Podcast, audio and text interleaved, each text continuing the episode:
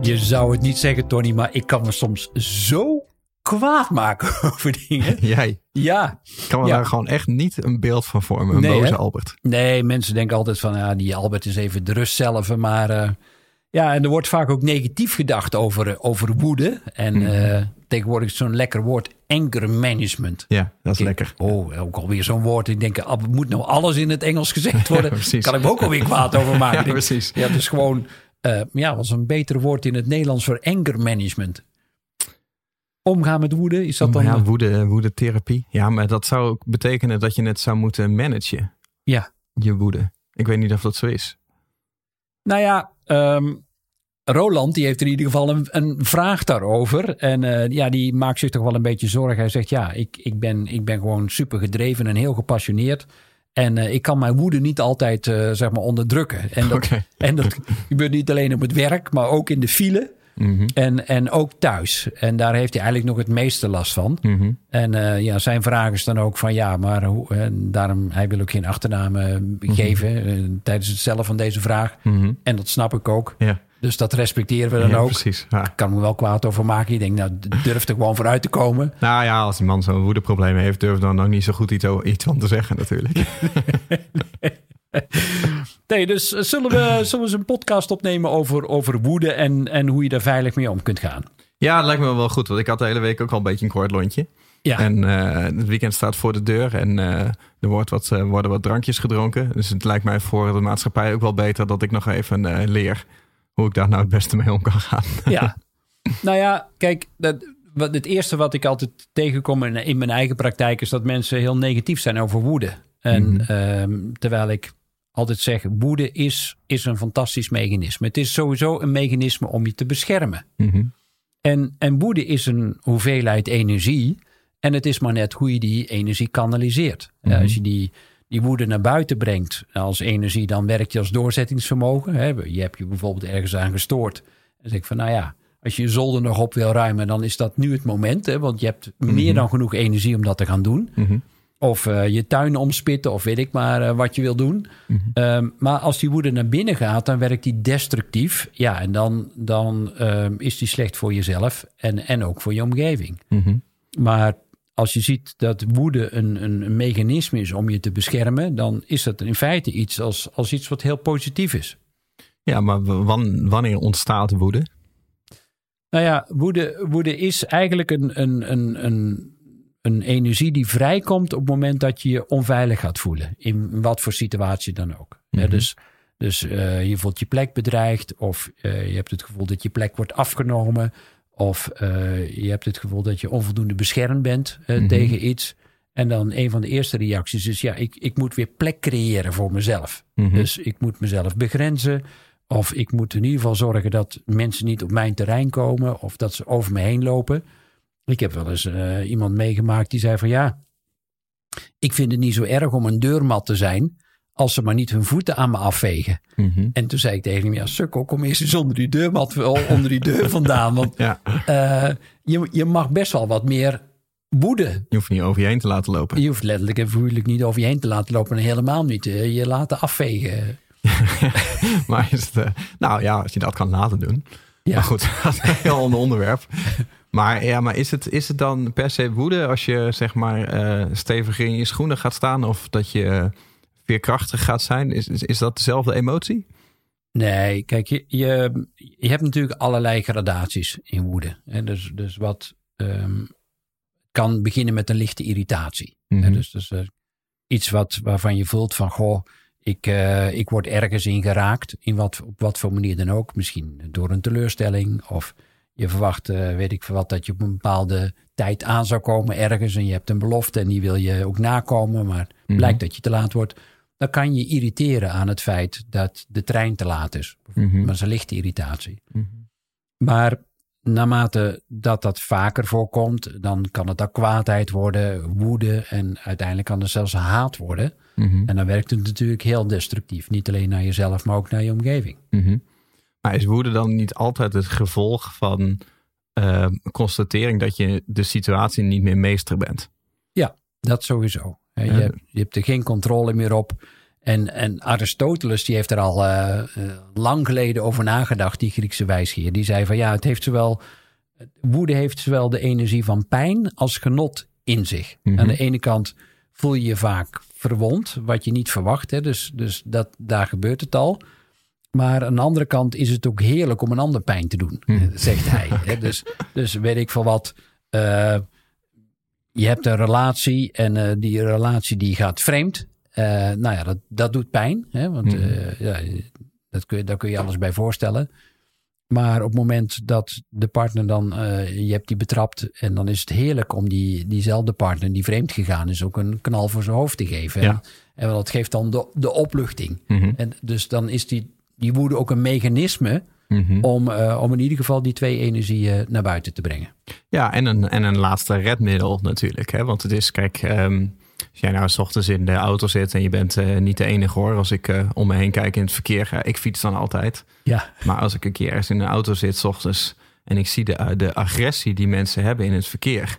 Ja. En, en, en de, het territorium bewaken wat ze hebben wanneer jij nog snel wil invoegen omdat je verkeerd zat of wat dan ook. Of je rijdt in een vreemde stad en jij ziet een situatie niet goed. Hoe kwaad mensen zijn. Dat, ja. dat jij jouw auto daar tussen wil brengen. Of wat dan ook. En middelvingers en toeteren. En denk, denk ja, maar objectief gezien is dit niet een hele erge situatie voor jou. Hè? Maar het geeft gewoon aan dat je ergens bent waar je niet wil zijn. En dat je deze situatie niet meester bent. En dat reageer je dan af op, op de buitenwereld. Ja. En dat is in het verkeer. Maar dat is ook denk ik wel um, in, in discussies. Dat je denkt van de, de regie is mij uh, ontschoten. Ik had ja. het toevallig gisteren nog. Ik kreeg een mailtje van, uh, van iemand waar ik mee samenwerk. Uh, en die, die, die, die stuurde mij ook een, een soort van opdracht van nou, hè, bel, bel jij de klant even deze week. En dan had ze dat alvast toegezegd aan de klant zonder dat met mij te overleggen. Ja. En ik merkte dat ik, dat, dat, dat ik daar boos van werd. Dus ik stuurde ook heel kort half mailtje terug. Uh, en, uh, en vanochtend had ik daar een beetje spijt van. Denk, oh, dat had, ik had niet zo kort af hoeven zien. Uh, uh, hoeven zijn. Ja. En denk, ja, maar dat is eigenlijk gewoon alleen maar omdat ik die situatie, de controle over de situatie was verloren. Want zoals ik in control was geweest, had ik geen woede nodig gehad. Ja, om, het, dus, om hetzelfde resultaat te bereiken. Maar iemand had iets voor jou bepaald. We gaan er ja. nog heel even wat dieper op in. Hè? We leggen jou even op de bank. Lig je, com lig je comfortabel? Ik ga even op de sofa liggen. Bij de zielenknijper. Ja, dus, dus het eerste wat er gebeurt is, iemand bepaalt iets voor jou. Volgens mij is dat al een, een trigger, een knop waarop gedrukt wordt waar je niet helemaal happy van wordt. Bij, bij, bij mij zeker niet. Nee. Ik denk bij de meeste mensen niet. Nee. Maar bij mij zeker niet. Nee, nee, nee. Dus, dus daar gaat het in feite, lijkt het mis te gaan. Mm -hmm. je, iemand bepaalt iets voor jou, daar heb je in eerste instantie geen invloed op. Maar waar, waar begint dan de boosheid? Um, nou, nou, precies daar. Iemand heeft iets voor mij bepaald. Ja. Um, en, en vervolgens zit ik ergens aan vast. Ja. Hè? Of ik moet iets doen wat ik niet zelf gekozen heb. Ja. Hè? Dus ik word in een situatie gebracht waar ik niet in wil zitten. Nee, dus, dus en daar komt het eigenlijk. Hè? Dus, dus daar zie je ook de kracht van woede.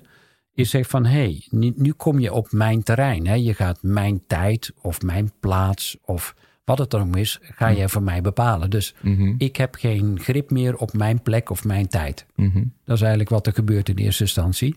En dan komt de woede vrij. Dus dat is een prachtig mechanisme dat zegt van... hé, hey, ik ga mijn eigen plek weer claimen. Mm -hmm. Ik ga weer mijn eigen tijd terugclaimen... of uh, mijn eigen rol die ik heb uh, weer terugclaimen. Hè? Want als iemand iets voor jou gaat bepalen, in feite kom je dan onder die persoon te staan. En ik weet niet of je daar wil zijn, maar jouw kennende wil je minstens gelijkwaardig zijn. Mm -hmm. En in sommige gevallen moet je zelfs als leidinggevende boven die persoon staan. Mm -hmm. um, ja, en daar is dus blijkbaar de energie van woede voor nodig. Of boosheid. Hè? Het was wat milder in jouw geval. Dus je zegt mm -hmm. van hé, hey, maar ik ga er minstens een mailtje aan wagen ja. om mijn plek weer terug te claimen Mhm. en mijn tijd weer terug te claimen. Ja, klopt. En toen heeft de persoon het overleefd. Ik, ik denk dat ze heeft nog niet gereageerd op mijn, uh, op oh, mijn mail. Dus, uh, dus en, de, heb, ik je ga alles, heb je alle intensive cares al uh, gecheckt? Of die, Nee, maar ik ga ervan uit dat het wel meevalt. Het zal in mijn hoofd uh, zal het ook erger zijn geweest. Al heb ik wel vanochtend nog een mail gestuurd met excuses voor de toon. Het was helemaal niet zo heel erg trouwens hoor. En voor mij is het vrij uitzonderlijk. Um, sowieso dat ik, dat ik boos word. Ik word eigenlijk zel, zelden boos. Ja. Ehm, en het is nog uitzonderlijker dat ik ergens mijn excuses voor aanbied. Want Hmm. dat klinkt misschien heel raar, maar dat doe ik nooit. Nee. Want eh, ik sta Heb ik eigenlijk altijd. Nou ja, ik sta eigenlijk altijd achter wat ik doe. Ja. Zelfs als dat achteraf niet, eh, niet juist was, Hmm. is excuses voor mij nooit, nooit zozeer een, eh, een oplossing. En want het zou betekenen van ik ben het er niet meer mee, mee eens. En dat, en dat is niet altijd zo. Ik denk, dat kan ik niet meer veranderen. Alleen dacht van nou, dat is excuses voor de toon. En ik ga dan bij mezelf ook te raden van oké, als ik daar dus achteraf dat niet handig vond, waarom heb ik dat dan destijds zo gedaan? Ik Ja. vind het dan ook interessant om dat te analyseren. En voor mij Mooi. is het altijd geweest, ook in discussies, zodra je boos wordt, Hmm. dat is het moment dat je de discussie hebt verloren. Oké. Ja. Want ehm, ik vind als jij het zonder boosheid kan, dat betekent dat jij boven de discussie staat. Dat je Mhm. 100% overtuigd bent van, van jouw mening. Ja. En dat je eh, zeker weet dat je genoeg argumenten kan aandragen om eh, die ander van jouw mening te overtuigen. Of dat je het erbij kan laten. Ja. Hè? Agree to disagree. Maar zodra je boos wordt, dan is dat een teken van onmacht. Hmm. Hè, dan eh, heb je het niet meer in de hand. Dan kon je het blijkbaar met jouw gewone argumentatie niet af. En dan heb je Ja. daar een ander middel voor nodig. Dus ik ben daar altijd heel alert op wanneer dat gebeurt. Dan denk ik, hier zit controleverlies. Oké, ja, andere kant. Hè? Dus ik gooi er maar even iets in, want ik vind het dus wel heel leuk. En eh, ik hoop dat ik het kan uitleggen zonder boos te worden. Maar eh, boos is ook, een, is, is ook voor mij een prachtige eh, energie, omdat het, het geeft ook leven aan. Hè? Dus het, is ook, het, het, het geeft ook kleur aan. Het geeft ook gepassioneerdheid aan. Het geeft ook aan dat je ja, op zoek bent naar die begrenzing ook. Hè? Dus misschien heb je nu een plek en daar ben je oké mee. Maar als je wil groeien, dan heb je soms ook diezelfde energie nodig om, om die plek wat op te rekken. Mhm. Ja, en daarmee kom je altijd in het territorium van iemand anders. Ja. Dus, dus, en het is juist in de discussie eh, heel interessant om te kijken: oké, hoe kan ik nou met een bepaalde hoeveelheid energie mijn plek vergroten of mijn grens aangeven, terwijl ik wel in relatie blijf met de ander. Mhm. Nou, en zoals ik jou ken, ben jij ook altijd heel erg van de relatie. Mhm. Ehm, maar in discussies is het juist heel belangrijk om, om soms wat, wat meer energie toe te voegen. Om, om ja, letterlijk en figuurlijk meer kleur te bekennen. Dus het was, het was eigenlijk een heel goed idee. Het was een fantastisch idee. Nou ja, er is, er is ook niks, er is niks mis mee. Dat, dat gebeurt af en toe. Alleen ik vind het proces wel, wel interessant. En met name ook de vraag van, oké, boosheid en woede is iets wat we, wat we hebben en wat we heel vaak kunnen gebruiken. Ja. Ehm, maar eh, zou het in een, in een ideaalbeeld zou het nodig moeten zijn? Hè? Zou, je, zou je je hele leven zonder kunnen? Ehm, nou, en dat, naarmate dat het eh, steeds drukker wordt op deze planeet, ja, ontkom je er gewoon niet aan om het in te zetten. Mhm. En ehm, het gaat erom in eerste instantie, en hier komen al wat tips, is dat je het gaat herkennen bij jezelf. Mhm. En wat is een patroon? Op, welk moment ga ik het wel doen? Hè? Wat jij al heel mooi doet, is, is het onderzoeken. Mhm. Van, eh, oké, maar eh, wat maakt nou dat ik boos werd? Of, en dan komen we al snel op, ja, maar ik vind het niet fijn als mensen voor mij dingen gaan bepalen. Nou, dat is, dat is al fantastisch. Op het moment dat je dat kunt gaan communiceren, dan begint het met het herkennen. Mhm. Nou ja, en dan komt het tweede, wat jij ook, vind ik, heel goed gedaan hebt, is het eh, erkennen. Eh, door te zeggen van, oké, nou, ik was een beetje te kort door de bocht. Ehm, nou, het heeft vooral te maken met dat ik niet graag heb dat de dingen voor mij bepaald worden. En dat maakt dat ik wat eh, stekelig reageer. En dan Mhm. zeggen we het nog netjes.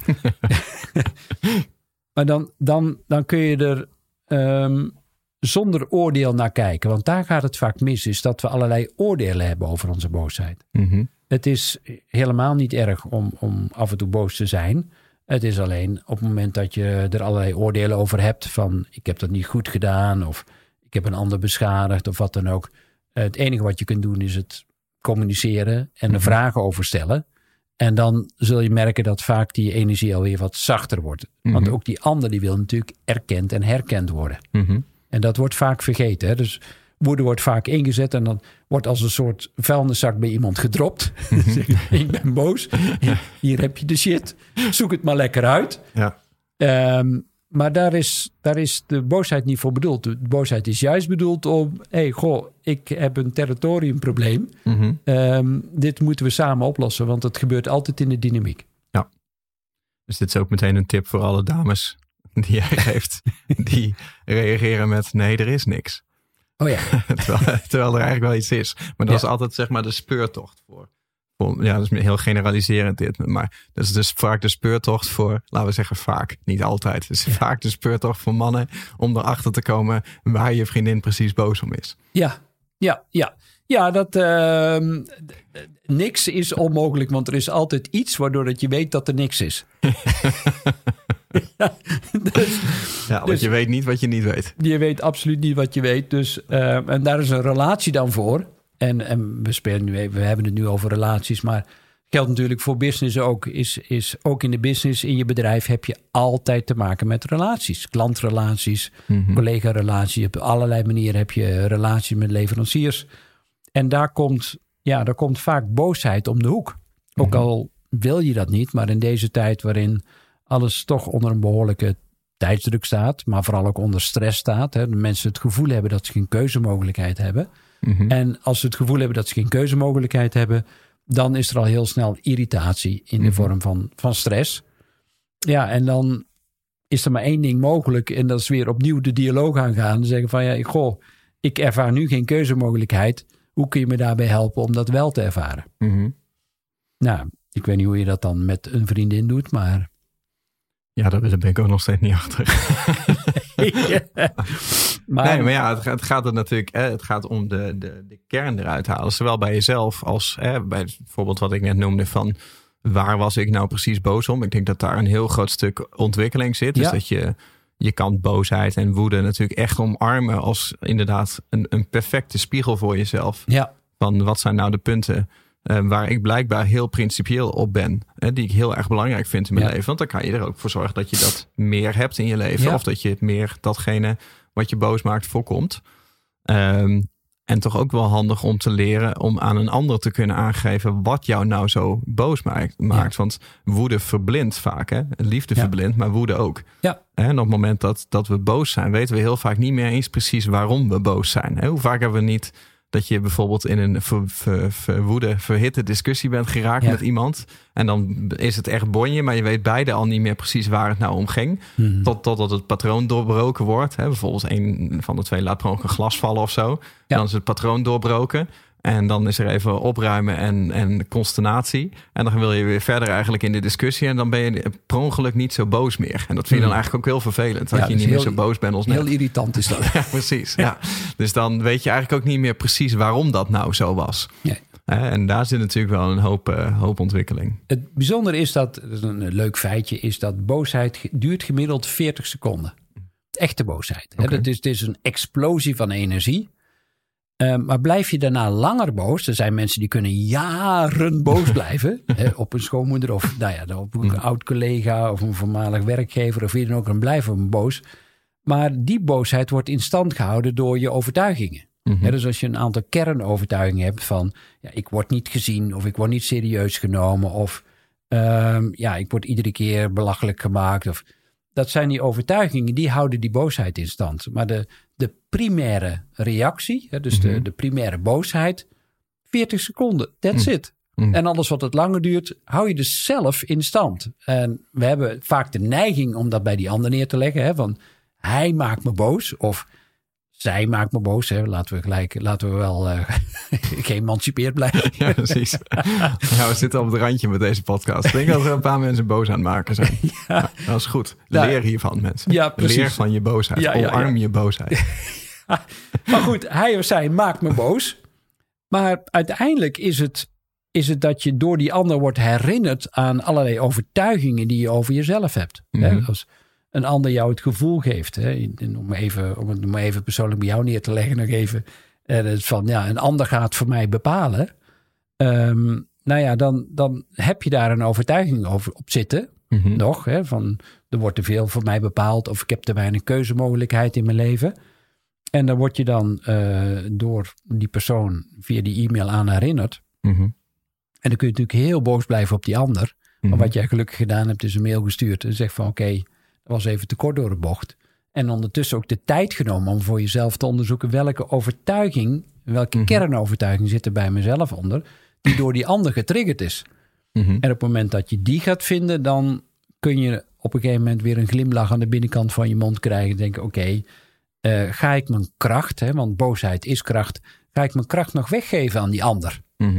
Ehm, en dat is waar ik soms wel een beetje verdrietig voor word. Ik denk, oh jee man, mensen geven zo vaak hun kracht weg aan iemand anders. Mhm. In de vorm van ja, een, een boosheid die in stand wordt gehouden. Terwijl de, de lichamelijke reactie al lang is uitgedoofd. Maar mentaal nog uren, dagen, wekenlang, maandenlang, jarenlang blijft doorsudderen. Mhm. Ja, maar dat is. En dan, eh weet je, eigenlijk zitten we op de 20 minuten en ma- maakt het podcastje iets langer. Want dit is, dat vind ik nog wel een interessant punt ook, wat jij zegt. Ik ben ook wel benieuwd wat jij ervan vindt. Kijk, ehm, wat je zegt, mensen, mensen geven zichzelf weg door, door zichzelf eigenlijk aan te praten dat ze nog boos zijn. Terwijl ze eigenlijk niet meer weten waarom dat is. Maar ik denk wat je ook wel ziet, en dat, dat is zeker in het medialandschap van Nederland tegenwoordig. eh, Wat nu een beetje de hype is, zeg maar, is dat iedereen overal door gekwetst raakt. Ja. Hè, dus je mag in Nederland eigenlijk niks over niemand meer zeggen. Je mag Nee. niemand meer op wat voor manier dan ook kwalificeren. Want er is altijd wel iemand die je kwetst. Ja. Ehm, en ik vind die, die twee dingen heel dicht bij elkaar liggen. En die Mhm. discussie heb ik ook wel eens gevoerd. Van ja, wanneer, wanneer ben jij dan gekwetst? Hè? Van wanneer kwets jij dan iemand? Kijk, als Ja. iemand nou tegen mij zegt van ja... ehm, ik vind jou dom. Ik vind dat je een laag IQ hebt. Ja. Dan kwetst mij dat niet. Nee, want, Want- mensen mogen de waarheid spreken. Toch? Dat is niet kwetsend.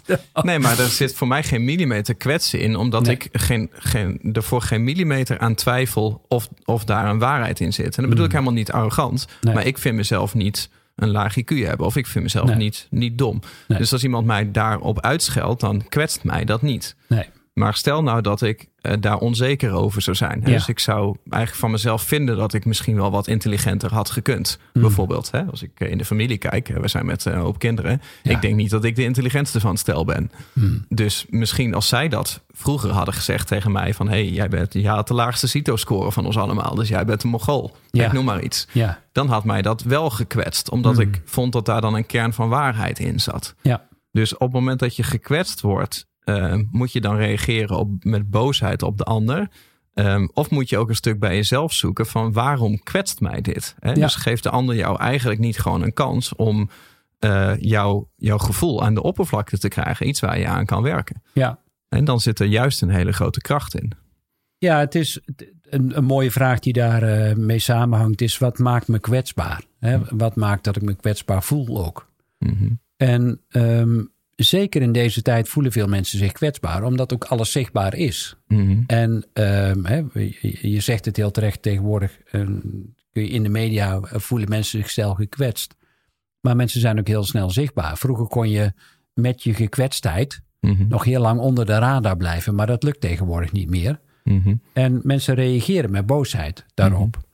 En, en dat klopt alweer, zeg maar, in, in mijn stelling dat je boosheid nodig hebt om je grens aan te geven of om je territorium opnieuw af te bakenen. Alleen wat jij terecht zegt erbij is, ja, maar projecteer het dan niet op de ander. Mhm. Geef je grens aan en laat het daar dan ook bij. Mhm. Maar maak er verder geen verhaal van. En op een gegeven moment hebben mensen meer last van het verhaal dan van de gebeurtenis zelf. Ja. En daar is het goed als ze daar afscheid van nemen. Ja, klopt. Want iemand anders heeft iets kwetsend bedoeld.